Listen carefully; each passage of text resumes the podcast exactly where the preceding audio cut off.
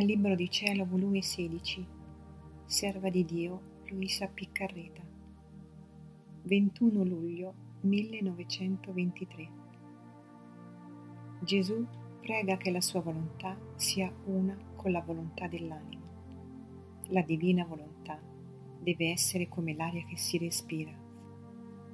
Continuando il mio solito stato, sentivo che il mio adorabile Gesù nel mio interno pregava dicendo: Padre mio, ti prego che la nostra volontà sia una con la volontà di questa piccola figlia del nostro volere. Essa è parto legittimo del nostro volere ed è, fa che per onore e decoro della nostra volontà eterna, nulla esca da lei che non sia parto del nostro volere e che nulla conosca che la nostra sola volontà. E per ottenere ciò, ti offro tutti gli atti della mia umanità, fatti nella nostra adorabile volontà.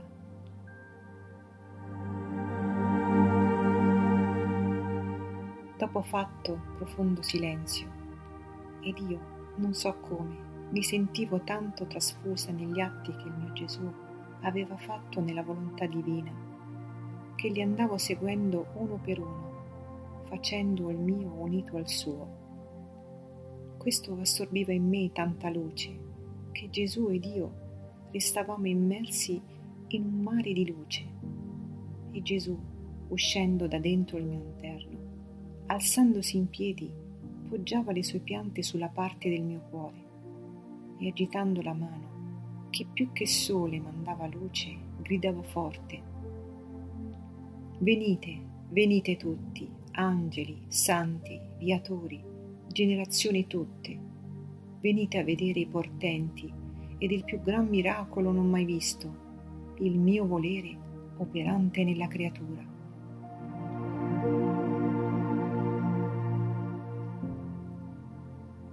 Alla voce sonora, melodiosa e forte di Gesù, che riempiva cielo e terra, i cieli si sono aperti e tutti sono corsi intorno a Gesù e guardavano in me per vedere come operava la divina volontà.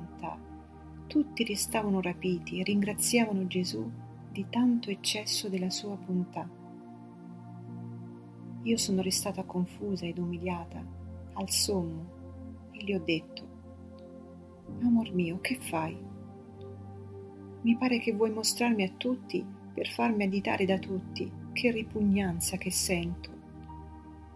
E Gesù: Ah, figlia mia, è il mio volere che voglio che tutti conoscono e tutti additino come nuovo cielo e mezzo di nuova rigenerazione. E tu resterai come sepolta nella mia volontà.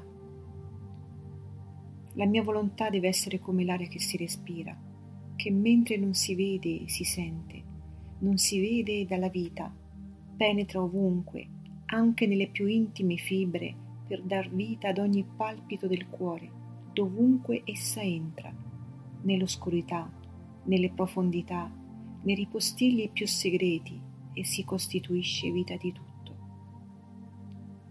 Così la mia volontà sarà più chiara che in te, che uscendo da te si costituirà come vita di tutto.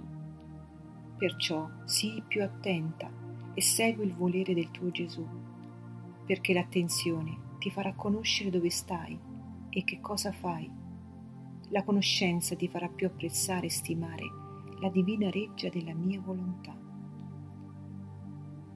Supponi che una tale persona si trova nella reggia d'un re ed essa non sa che quell'abitazione sia appartenente al re. Essa non ne farà nessun apprezzamento, se occorre andrà distratta, parlando, ridendo, né si dispone a ricevere i doni del re.